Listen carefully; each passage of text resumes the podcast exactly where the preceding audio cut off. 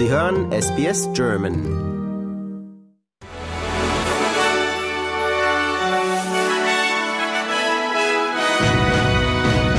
Sie hören den SBS German News Flash an diesem Donnerstag, den 2. November.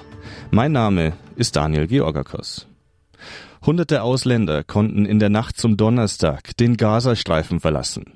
Darunter auch 20 Australier, wie das australische Auswärtige Amt bestätigte. Die Öffnung des Grenzübergangs nach Ägypten machte die Flucht möglich. Die Gruppe an Australien bedankte sich bei allen Helfern und beschrieb die Situation in Gaza als katastrophal. Die stellvertretende Oppositionsführerin Susan Lee lobte die australischen diplomatischen Beziehungen, die bei der Rettungsaktion aus dem Kriegsgebiet geholfen hätten. Ägypten hatte seine Grenze für ausländische Staatsbürger geöffnet, um aus dem Konfliktgebiet zu fliehen.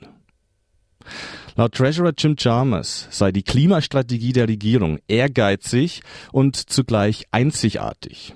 Bis äh, 2030 will das Land 82 Prozent Strom aus erneuerbaren Energien erzeugen, um das Ziel des Pariser Abkommens zu erreichen.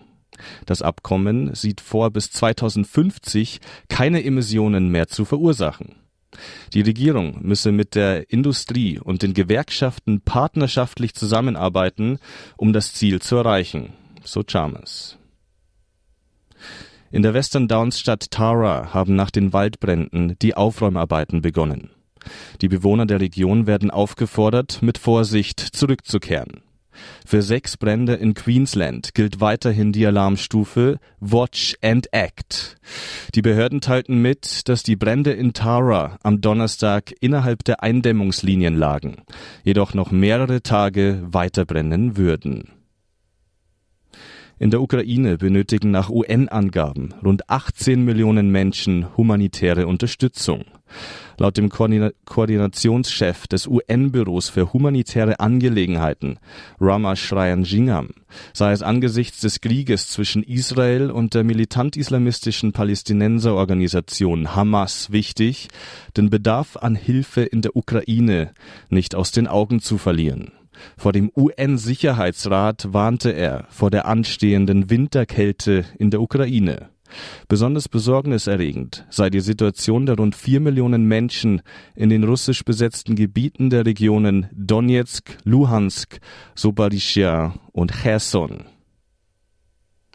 Rund 100 Jahre nach dem Ende der deutschen Kolonialherrschaft in Ostafrika hat sich Bundespräsident Steinmeier bei den Nachfahren der mehreren hunderttausend Opfer entschuldigt.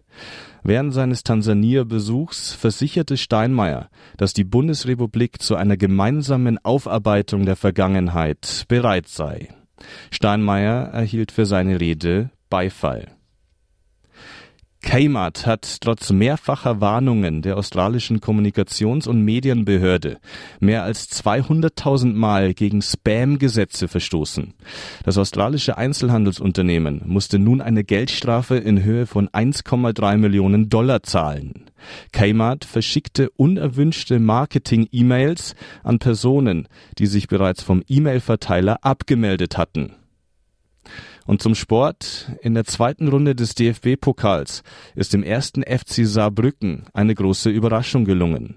Der Drittligist bezwang Rekordpokalsieger Bayern München mit 2 zu 1.